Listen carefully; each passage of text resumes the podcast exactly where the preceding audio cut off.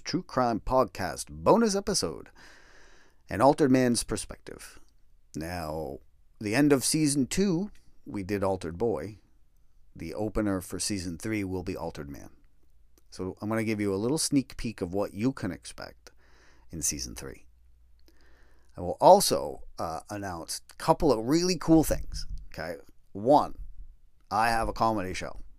Woohoo! I finally um, put my got my shit together and got uh, rented the um, a private dining space in a really nice restaurant down here in Florida, and gonna put on a show uh, March 26th, Saturday night.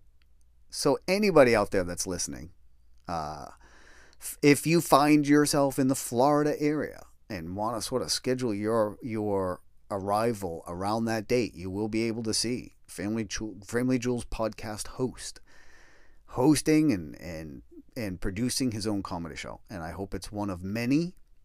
Um, I'm also really happy to announce that the one man show is being written. You know, you gotta I kind of look at that whole process as a house, and with every page that I write, that's another brick in the foundation. And once the foundation is there, you can start to frame the house. I'm giving this reference because it's the only one that comes to mind when I think about what we did at, you know, in Groton, Massachusetts when we built that house with dad um, out of mostly stolen raw materials. and uh, very, very happy with the with the progress of what I've written so far. And uh, Casey from Sick Puppies, who has been letting me do Friday nights, uh, and uh, that's just been so fun. It it is uh, it has been very very fun and rewarding, and and it is my hope that uh, it is sharpening me.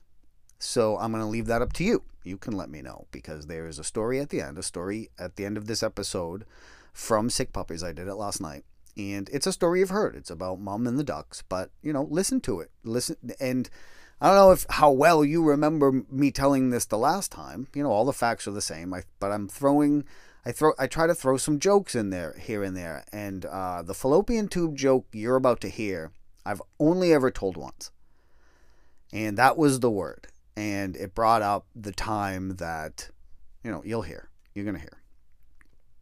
But I'm, you know, so happy that it is finally things are finally starting to at least materialize in terms of a plan. He, here are the steps. This is what I have to do. You know, you can't just get on stage and say, "Hey, here's my life." But I, I will tell you that I, I, everything I've done has built up to this point. You know, when I first released Family Jewels, the book, which right now I don't, I don't even, I've read some of it here. There's some of the writing that I do like in there. Um, but I initially wanted to use that as a tool to um, do public speaking, to tell my story to people that that might need to hear what I have to say, and that might make them might help them make different decisions. So I'll tell you, the first year that that book was out, that I self-published, I self-published that on Amazon. I'll tell you, wow, do they rape you? Amazon took eight of the twelve dollars that I charged for my book, and right now that my book is being sold on Amazon eh, by people I don't even know. I don't get any of the money. You know, their terms are, I think that, I don't know, but I don't even care.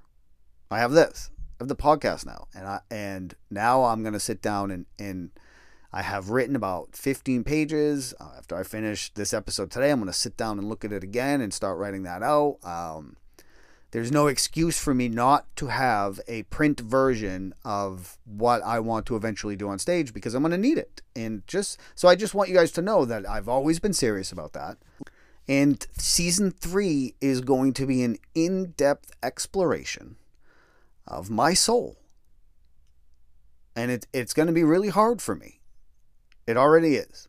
Like I told you, I was going to take a break, but I don't know. It, I got pulled back in because it's Saturday and I want to release an episode and I want to talk to you guys. So, what we're going to do is talk about the altered man's perspective. Uh, and the altered man was an altered boy.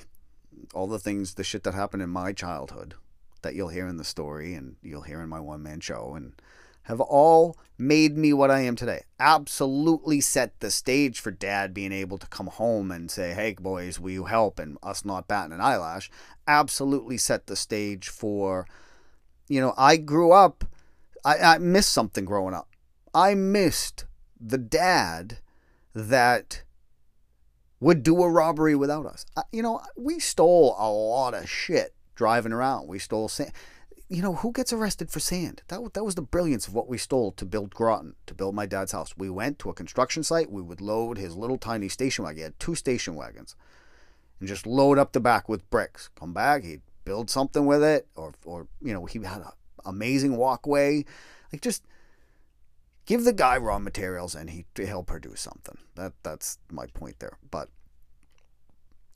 that never it, never in my mind would I have made the jump from that to what we ended up doing except to say that I think that's that's how dad was raised growing up right next to Heller's bar constantly seeing the line between law and uh, order and criminality very blurry. My dad constantly says that line was very blurry because, you know, you're talking about immigrants that came over here. It was mostly Polish and Russian in Chelsea, and um, you're watching, you know, the Bulger crew and all of these mobbed up crews I, again, I argue that Boston is more corrupt than Chicago, but you, you know you can fight back if you like. Call in, we'll make it a call in, and we can argue that Chicago was.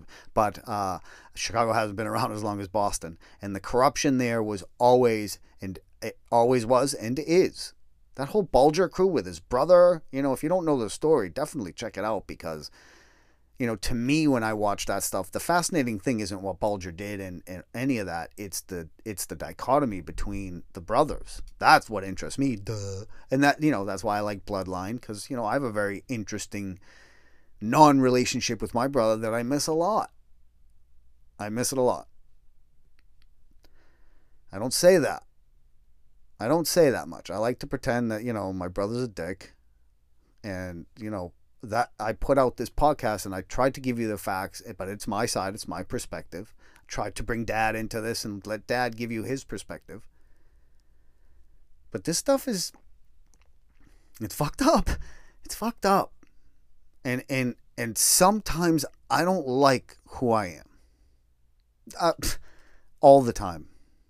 There aren't many the only times I like myself that I can truly say that there's peace inside of me is when you hear the people laughing on that when I'm on that stage. I step on that stage and any nervousness that should have come with me that that I don't know what other comedians experience, but yeah, when you do it a lot, and I don't do it a lot, uh, you know, once a week, twice a week, um, getting up for five minutes here and there, it's gonna take a long time. I'm not getting half hours at a time, but it's just being up there and saying, hey, you know, come on in instead of getting up and being like, hey, listen to me. And I think that's why when I went to 16 schools my first year that the book was out, the kids responded to me. The kid, the I had health classes. Call 16 of them called me that first year. I was doing it like every other week, and they'd want me for a couple of days. There was a charter school out in Shirley, so I'd have to drive out to Shirley again, down Route Two, my same route, the same place.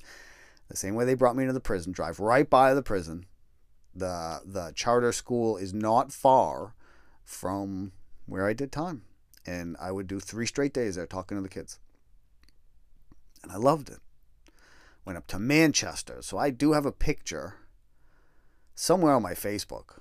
Brian Sobolewski Facebook, yada yada on there and like me. I'd like to get some more, you know, it would be nice if if I could get some more, you know, get my friends up. My friends are pitiful. I think I got 3. I have a, a Instagram for my business partner's dog, Boston the Have at Instagram. Boston the Have. Uh, and he's got more friends than me. A fucking dog has more friends than me. It's a dog, I get it, but it's it's it still hurts. And see, there you go. I was talking about something serious about me, and I went right to humor. The altered the altered man's perspective is that um, I'm really only truly happy on that stage, or on the stage of um, exercise. Today I could I could stand, and argue with and potentially embarrass a lot of professionals that are way more degreed than I am and and and way and it's that just comes with experience. Listen, if you're a trainer and you reach 52 and you still got your head up your ass, you still don't know your ass from your elbow, internal rotation, external rotation, just quit, please. Please, just help me do my job. My job is made better by you going away because you just learn it. But those are the only two realms that I can ever tell you that I feel peace, I feel control, I feel powerful. Anywhere else, I'm usually by myself. I'm usually alone. And I have I have gotten gotten more reclusive the older that I get.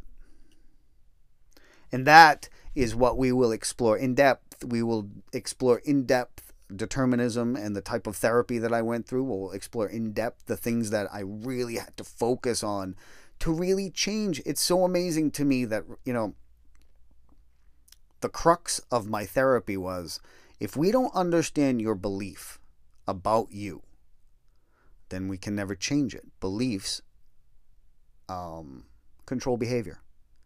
What you believe you you will act like. I believe in God. I got to go to church. I got to do what God says. So if I'm going to change behavior, I have to tap into somebody's belief system and that includes how they what they believe about themselves. And I had to explore a lot of that. And, also what they believe about other people. And um, my therapist would, would say, to the extent that you believe in lies, you will struggle. And that is one of the tenets we will dig into very deeply in season three. But let's let's get uh, a little lighter and talk about the our topics today. And the reason I, I want to talk about these things is because it's a very interesting time now. You just had the parents of that school shooter charged with manslaughter, and this is a very interesting case. And another uh, part of season three that we'll delve into is I'm going to delve into a lot of these cases and and the thread that I want to explore, the the the perspective I want to bring to you is how absolutely nuts prosecutors are getting in charging people. Now, do I believe that the parents should be charged? Absolutely. I'm sure that there are multiple, I think it's Minnesota, Minnesota's gun laws that were violated when this child got his father's gun and and as, as the details come out, um, you know, how do I feel about the parents charge being charged? Bravo, if you can make a connection to manslaughter, and there are very specific, you know, bullet points to that law in Minnesota, whatever the Minnesotans feel is right to determine manslaughter in that case. But it's interesting you know, I, am more interested in talking to you guys about the Scott Peterson case. I just saw an amazing documentary on the Scott Peterson case. I want to go over that. Um, you know, the Menendez brothers, no. It's just that whole story. I, I don't like it. And I don't know that there's anything like they did it. They did it. Nobody, no, you know, so they're sitting where they're supposed to sit. Do I want to know the whole backstory? No. I don't care. I don't have any sympathy for them and I watched I watched most of the documentary, listened to the kid, and look, I I, I have I just don't like the story. Let's leave it there. But but there are some cases out there that should shock the shit out of you, that should make you that should make you worry, because there are the Scott Peter that Scott Peterson case could have been any one of us, any one of us could have been in that situation and he sat he is sitting on death row. And shouldn't be in my opinion. It's very interesting to see what's going to happen in the next couple of months because the the appeal they are going to rule on his appeal. And it, it wouldn't surprise me if he got at least another trial. And i would be i would be saddened to to see that he wouldn't get another trial. When you see some of the evidence that they that they that they and it was right after OJ and and it's terrible. So another sort of sneak peek of what season three will be, and then season four and beyond will be uh, I don't know. You know, it's a, this is just going to end up being a podcast about me rambling. I hope you guys understand that, right? At some point, you're just going to tune in on Saturday. I'm going to be, all right, well, here's the deal with canned olives. You know, I don't know why canned olives. Today, I want to talk to you about the things as a kid. The societal, there was a societal belief or perspective about these things when I was a kid that has either completely gone, it's over, nobody thinks that way about these things anymore, or the the perspective has changed from uh, drastically. It has gone from one to the other. And the three things that I want to talk about, the four things is leather, drugs. I feel like a game show host. Tattoos and long hair. Let's just start with with long hair. Okay, when I was a kid, if you had long hair, you were a freak. Hands down. Long haired freak. You were a hippie. Um, and it was so much because it was. It had so much to do with the fact that um, your parents, they wouldn't hire you with long hair. You would not get a job. I'd like to work at your, you know, pumping gas here. Uh, no, you have long hair. No, you're not working here. So I think that that attitude is what give, gives rise to things like the mullet. Well, I want long hair, but I still want to work pumping gas. It, it, I feel like the mullet was a compromise. It was a compromise between um, I really want to look and have very long, lustrous hair, but I still want to have, you know, straight on, I want you to think I'm in the military until I turn my head. And I had a mullet. Yes, ladies and gentlemen. Oh my! I, you know, when you look at some of the pictures, I'll let's see. I might do. I, I might do a montage of stuff and put it on the Facebook site or Instagram, Family Jewels Instagram, Family Jewels podcast Instagram. My hair was always crazy, and and I usually kept it really, really short, especially ever since I was arrested and had to shave my head and keep it shaved, which got me out of being charged for the Littleton job, um, being number five in, in that lineup. And I've always kept it short. My hair, I have four cowlicks on my head. It's very difficult to keep long, but lately I'm just letting it grow. And it just brings to mind the, the, the, how that perspective has changed. Nobody gives a shit. It's almost like baldness, right? When I was a kid, my dad went bald. He, you know, that was back in the day when the guys tried to keep whatever hair they had. So my dad had a ring from ear all the way to the other ear and nothing on top of his head. It happened very, very young. Younger pictures of him, you see the process. My brother, same. All his hair fell out. But you know, back then they kept it and it made it look worse. You know, very few people shaved their head back then, and bald was just ugly. And billions and billions and billions of dollars were made on anything that could promise to grow hair. Nowadays, just be bald. Nobody gives a fuck. No, nobody's judged by that. I don't know how many women are out there like, well, he just has to have hair. That, but that was a thing. That was a thing when I was a kid. I'm I'm having a very difficult time with the tattoo thing. It's starting to creep into porn, and I don't like it. I'm sorry, the tattoos, when I was a kid, if you had a tattoo that was visible, you were you were a bag of shit. You were a bag of shit. Watch Officer and a Gentleman with Richard Gere and Debra Winger. And there's a whole scene in that where he's uh, on his first day of military and he covered his tattoo with a bandage. Why? Because back then, if you had one, you were a piece of shit. You were judged and you were kept out of a lot of stuff. You had to hang out with other tattooed people. I don't get it, man. I don't. It, it's not sexy to me. When I was a kid, you'd have to go to the gym and bust your ass to get muscles if anybody was going to have sex with you. And now all you need is a sleeve. Go in and go through the pain of a sleeve. The pain of a sleeve isn't the same as the pain in, on the leg press. Although I hate leg press, my point is still made.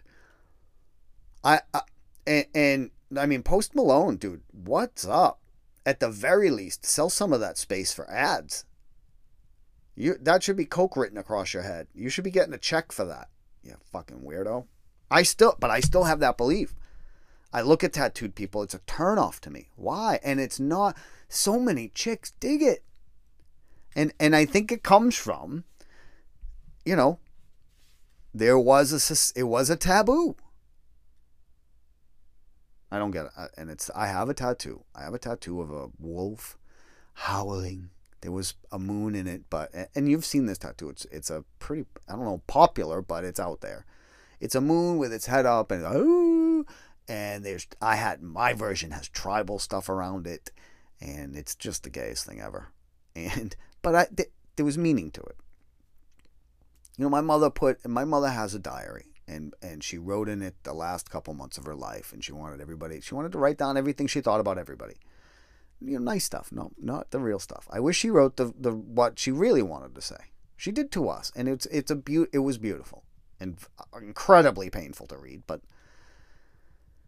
in it, she said her and I always dreamed of seeing bald eagles and wolves in their natural habitat, going to their home and watching what they do, and you know, just saying, "Hey, you know, just want to see you. I don't want to see them in captivity." And I grew up in Massachusetts. There was a pride, or whatever you call them, in Ipswich, Massachusetts, but I didn't want to see them in captivity. I want to see them in their natural habitat. And Mom wrote in the diary, "Very sorry that that's one of the things that I never got to do before I was diagnosed and died."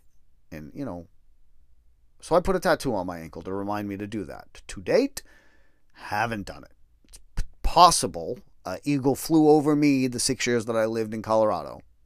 Likely that it did, but I didn't see it.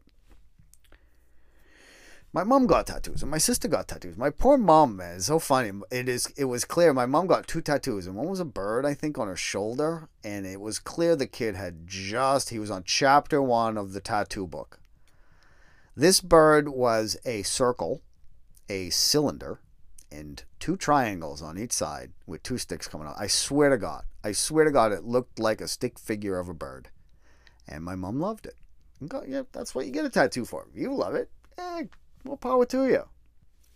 Now the leather thing I'm saving for the end because it's it's it's very interesting and ties into the topic of school shootings.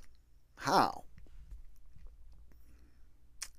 When I was a kid, there was one leather shop on Washington Street in Peabody. Little tiny hole in the wall right next to a barber shop. Guy, you walked in and it just smelled like rawhide.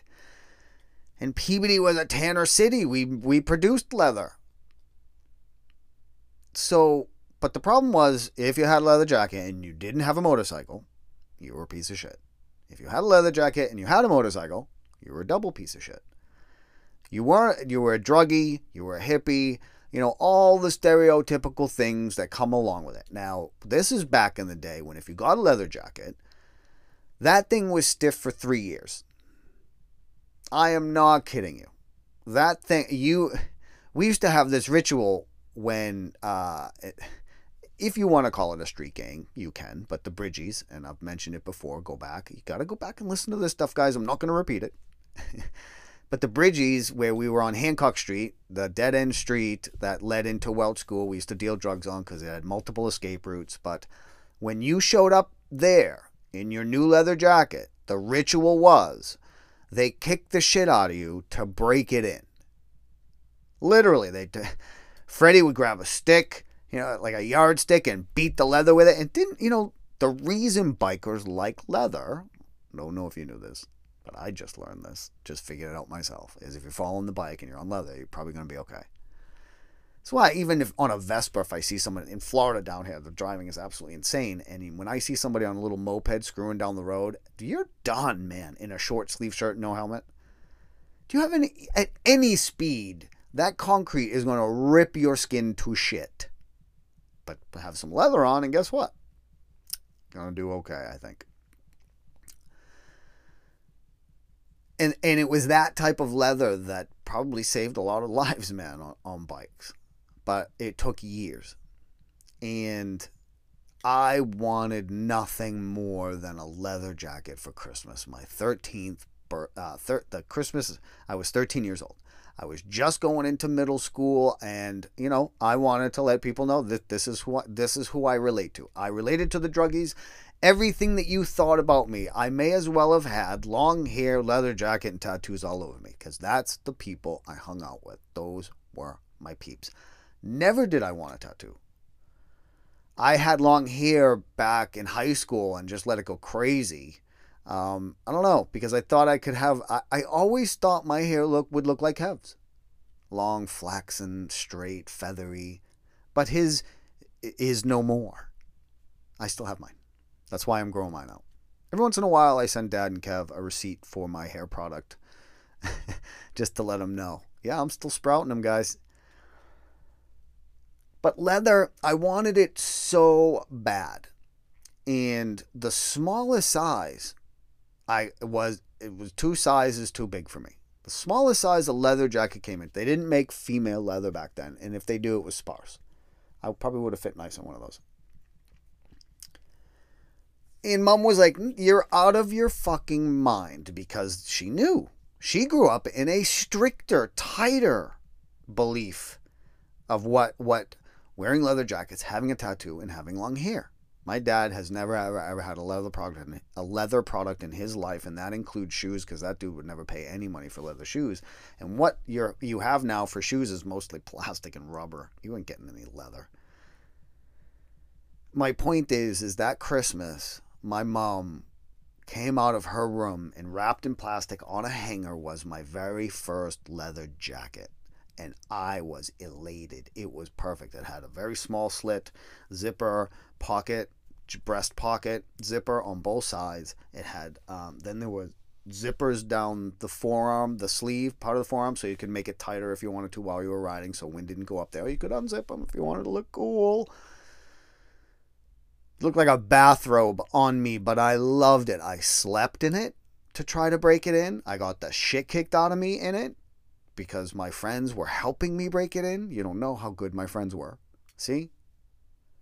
If I asked my friends to kick the shit out of me right now because I got a new jacket, none of you would. That I miss that. And I love this thing.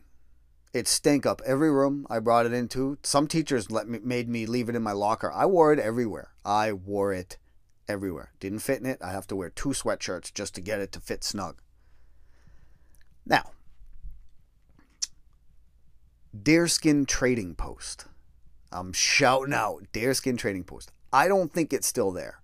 I doubt it's still there, but a little clover leaf from 128, Route 128 and Route 114. And inside the clover leaf, inside the little circle that you go around before you get on 128 from 114, was a leather store, Deerskin Trading Post you know, this was the kind of thing that back in the day, Route 1 and Route 114, these were the only roads up and down. And you could tell, you know, at one point, the, horse drawn carriages occupied most of the, the space. But I went into this place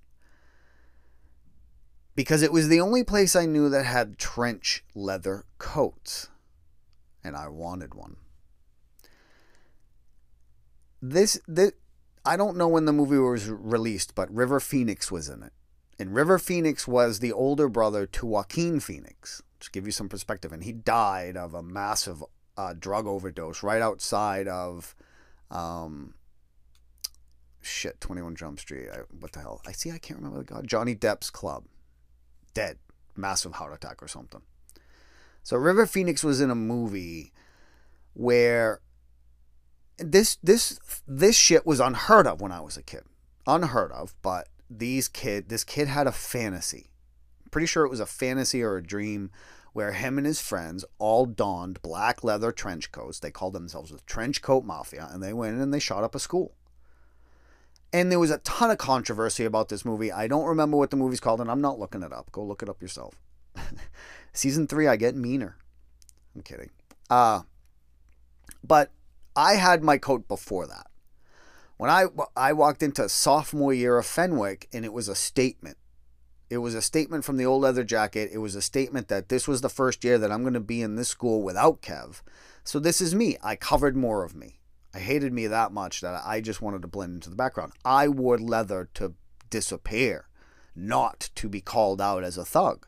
I had, and I had a lot of pockets, and I had a lot of drugs to fill with. So I bought that trench coat and I love that thing. And as I started to grow, I didn't I'm not going to say bigger cuz Brian's never been bigger. But as I started to grow, the old leather jacket fit very tight on me and I could wear it underneath the trench coat one and I was very toasty. It was a very nice combination. And leather was nice cuz you know, you don't got to worry about it in the in the rain. Um, but I'm talking about this and I'm bringing this up because it's relevant. Back when we were kids, we didn't worry about somebody walking into school and shooting anyone. The Breakfast Club, one of the kids in the Breakfast Club, uh, what's his name? The nerd kid. He was in school because he brought a flare gun to class. This is how weak these kids feel. I know through my own therapy that um, most of my life, and even now, I have to be on the lookout for times that my I am acting emotionally like a scared little boy, and that's just men in general. I'm gonna kick your ass is a scared little boy who now has some power and now can wield it, and he's gonna let you know that that scared little boy isn't gonna be hurt anymore. But he, I'm sorry, by the time he's screaming at you in traffic, the, the damage has been done. He ain't mad at you. He's just mad. And and that that will be we'll explore that in great detail in in season 3. But it, it it's very interesting to see now, you know, if leather sort of started to change and I don't think people appreciate the contribution that Knight Rider had to society in many ways, but one of them was wet leather. Michael Knight wore a wet leather jacket. I don't know. This is when I think they probably decided that if they stick it in formaldehyde, you can get it to soften quicker. And it was this look that it was shiny. It almost looked like satin. Um, but that was okay. So that type of leather, you you could determine, you know, if you saw a regular leather jacket that a biker would wear, and Michael Knight in his wet leather jacket, it is, you know, it's clear the difference, and it was a softer look that said, okay, I, I want to wear leather, but I'm not, I don't want to hurt you. I don't. You know what I mean? Like you see this change, and now does anyone even wear leather anymore? I don't. I can't. I don't know yeah, I guess they do, and I get it. I mean, leather is, you know, with the way at the rate we're killing cows, yeah, we should all be wearing leather.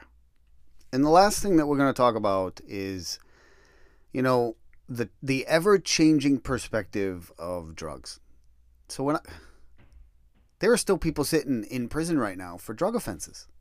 During the war on drugs, you got hit with 15 years because everybody got hit. That was a minimum sentencing guideline, depending on amount and the amounts were the the catastrophic failure of the drug war was that a lot of judges quit because they couldn't make the determination of hey this kid was just a mule uh, you know he didn't pose a serious threat he was never violent sorry war on drugs changed and made stricter drug guidelines and you got whacked with 15 years, man. Ocasio got 15 years. Now, should, does Ocasio, for an ounce of, of uh, for a kilo of Coke, I think he got caught for two kilos and a bunch of steroids, and I'm sure they were watching him for a very long time, had him on a bunch of other stuff.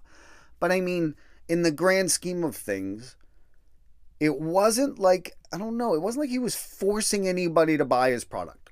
Like Chris Rock says, there's not a single person in the world, the drug dealer in the world saying, well, how am I going to get rid of all these drugs? They sell themselves. People want them. People want them. And now you're starting to see, especially with marijuana, the, the hypocrisy of it all is that alcohol has always been there. It's always been part of our culture. And it it statistically destroys more of society than any of the drugs combined. Is it because it's legal and so prevalent? Maybe, but at the same time, you can't say you can't have Budweiser commercials on a football game and then say no to drugs in the next commercial because alcohol is a drug. This was always the argument with, you know, when you were an addiction counselor and when you were, I'm going to go to NA because I only did drugs. Dude, you, you, I don't care if you were addicted to Oreos. You have an addictive personality that has impaired your functioning. So you, all, everyone should be in the same room, regardless of what the hell you're talking. When we start saying you're a heroin addict, I gotta treat you this way, and you're a drug, is wrong. I think it's wrong. And the attitude about drugs when I was a kid, um, you know, marijuana, you were a piece of fucking shit. I didn't think that way because my mom smoked it. I stole weed from my mom. My mom got the best fucking weed. When I grew plants one summer, I my room was so deplorable in my house. That's how I got back at my mother. They wanted it clean. Fuck you. I had a cat. My sister brought home a cat from her scumbag boyfriend that lived in my crawl space, was afraid of people. He would come out at night and shit underneath my desk and go back into the crawl space. That's all that cat did. I didn't clean up the shit. I let it dry out, sink into the rug, and I'd vacuum it whenever I got the vacuum up there to do anything. So one time I was rolling a joint and a seed fell out of the the joint or fell off my bureau that I was rolling and fell into something wet. Yeah, that's fucking gross. Why why do I know it fell into something wet? Because it sprouted. it was fed. And the thing sprouted. So I pick up this little sprout off the ground and I was like, shit. So I went outside. I got a big fish bowl. I had this huge fish bowl. I don't know why. I don't know where it came from. I liked it. It was cool. I filled it with dirt and I threw this the thing in there and I threw a couple other seeds in there. And guess what? Boop boop boop. I was the giver of life. And I brought them out in so they could be in the sun all day and I brought them in at night because uh, it was later in the season and it was getting cooler and mom knew what I was doing. She never said don't do it. She might have known that you know it's very difficult to grow and cultivate a plant. And back then um, i didn't know there was a difference for male and female plants. Um, uh, so i make the point that i'm my house and the attitude about drugs and the mixed message that i always received was don't do drugs now i'm going to my room to do drugs that's my mother, man. My mother would, would, I would get grounded for having weed and then smell weed coming out of her room. Well, that's no, no. I don't think that works. So, how many of you out there as parents find yourself yelling at your kid for something you got caught for a thousand times? I don't know what the answer is to that. I don't know that you don't yell at them for that and say, hey, I did that too. I fucked up. But I mean, at least try to put yourself back into your shoes and see what an idiot you were back then and don't yell at your kid for doing it. But now, you know, now there's dispensaries, and Florida's never going to be legal because, you know, it's it just becomes such a state issue, and it's wound up in such a, you know, and it, and it turns out I think the Democrats are the one that are holding back on federalizing the legality of this. So we're going to make make weed federally legal, so I can go to federal weed stores and state weed stores. But you know, I, don't understand anybody's argument against the added tax revenue, except to understand this from the perspective of if this becomes legal, this changes the court system. You ain't going to see people caught. Now, I don't know how many people are getting in front of a judge now for possession. I mean, does that even happen anymore? Does a cop even arrest you for having weed? Because I'll tell you what, even if you had a baggie in your pocket, they'd send that shit to the lab. They found THC on it. You you were arrested. I got caught with a roach once, arrested with a little tiny roach. There was barely any weed in it. They tested it, they charged me. Now I don't even know. I don't even know. I, mean, I walk around now and in public and smell vapes, weed all the time. I walked on the fourth floor of the Wyndham Hotel to get to my studio here. It's it smells like weed all day. You're gonna come and arrest those people? No. Back then, yeah, there'd be a SWAT team in the Wyndham right now. coming through, coming out of the rafter. Oh my God, he's got weed! Everybody on the floor for weed.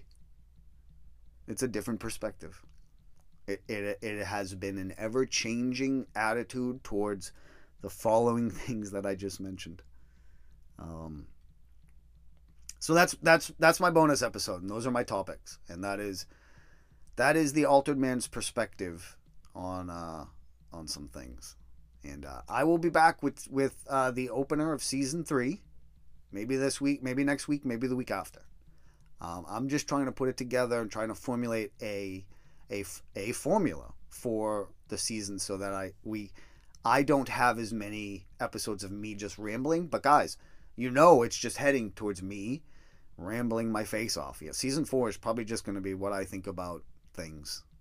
I'll do an episode on cats. I could ramble for 45 minutes on that. Everyone here at this point should know that. Enjoy the story, guys, from Sick Puppies. I am still working on the one man show. Maybe I'll read a little bit of it to you uh, in the season opener, Altered Man of season three, but this was uh, Altered Man's perspective bonus episode. I hope you enjoyed it. Have a great day. That was a white man handshake. I don't know what that was. I don't either. I'm so confused. I don't like touching you. I don't like touching you. Well, you were in prison. So, uh, Automation. oh, well. this is going to be a bad Monday for me. Uh, so, um, uh, what I need is just uh, for you guys to throw out throw out some words here. Fallopian tubes. Fallopian tubes. Nobody else shouted. Nobody else shouted anything else out. This, this show is now based off of fallopian tubes. And so we're it was automation. I was gonna say Boston. Yeah, you heard it from a mile away. Ball sack. Mile away. I got fallopian tubes. Wait, you've got fallopian tubes? I got it. No, you have fallopian tubes? No, they were taken out. Oh, okay. All right, dude. My dad had them taken out. So before I went to prison, I. Uh, it's like she knew. She's like, this dude, this dude went to prison. Before I went to prison, I um, I went to a water park because I wanted to have as much fun as I could. And why does a water park remind me of a fallopian tube? Because I was on stage once, and a girl got up and she, she talked about her pregnancy and she talked about a fallopian tube, and I didn't know what it was. I thought it was a ride in a water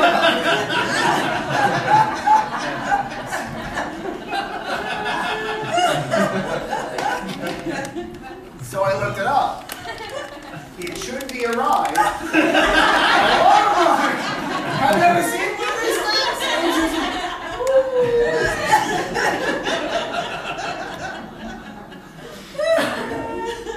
And what a fallopian tube reminds me of the most is I'd love to tell you a story about prison, but I'm not gonna. What what the fallopian tube reminds me the most of is ducks. Hi. How are you? I feel like we're, I'm just talking to you. So, um, I, I have a special affinity in my heart for ducks because they are the most misogynistic race of birds you have ever met in your life. What? Yeah. What are you doing later? no, if you've never seen ducks, my mother loved them. And my mother, we grew up in a, in a uh, city, and my mother couldn't have farm animals. Although we had 19 cats, three dogs, two birds, a tarantula, and a scorpion at one point, but we couldn't have livestock. And as soon as my mom bought a house outside of the city in New Hampshire, Epping, New Hampshire, she bought ducks. For those of you who don't know about ducks, um, they, they're herd animals, herd birds. And the interesting thing for me about ducks is, um, do you remember all this? Fallopian. The thing about ducks with me is because the term sitting duck comes from the fact that a mother duck sitting on its eggs will never leave it. That's its only defense. So I'm not going anywhere. No. What? You said no. The ball guy over here. Okay, meaning I'm incorrect? You're not going nowhere. Mean, meaning, meaning you were reading about ducks earlier and All right. So a sitting duck is a mother duck that won't leave the nest. And we had a fox in the neighborhood. And this fox was systematically taking every female duck we had because once one female goes down, the next female sits up and is like, "Mm, I ain't going anywhere. But the fox had other ideas. My mother got so pissed at this fox that she would wake up at night and shine lights down on where the nest was and pound on the window whenever she saw the fox coming. Like that was gonna deter the fox from taking a taking a duck that night. So my mother stepped up her game. My mother went nuclear and called a hunter. I pulled in and there was a white panel van in the in the driveway, and nothing positive ever happens in the back of a white panel van. ever. I walk in and there's this guy in full garb. This is Epping, New Hampshire. There was one Dunkin' Donuts. There's no reason for him to be in full camouflage, but he said to us, and I quote, "I can't put traps out because there are kids in the neighborhood." he couldn't hide his disappointment. he really wanted to set traps for this thing, but he said this, listen, I can't trap it, but I can give you a solution. I said, okay. My mother said, okay. He sets down a quarter stick of dynamite on the counter. Oh he says, you know what, if you just walk in that direction toward the woods, you'll find his hole.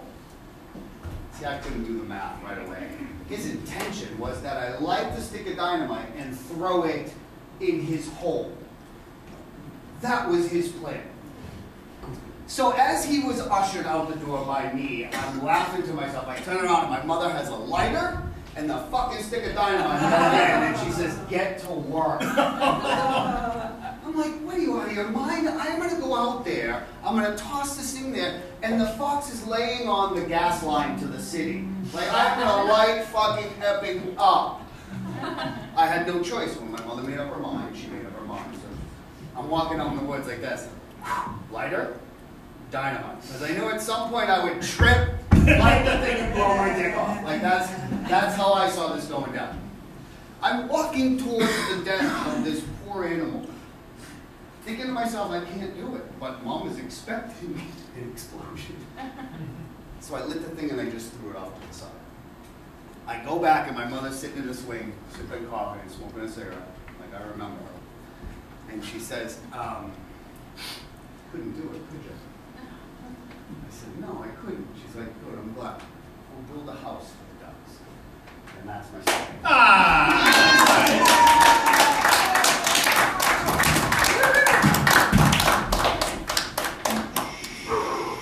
Be very, very quiet. Okay. I'm hunting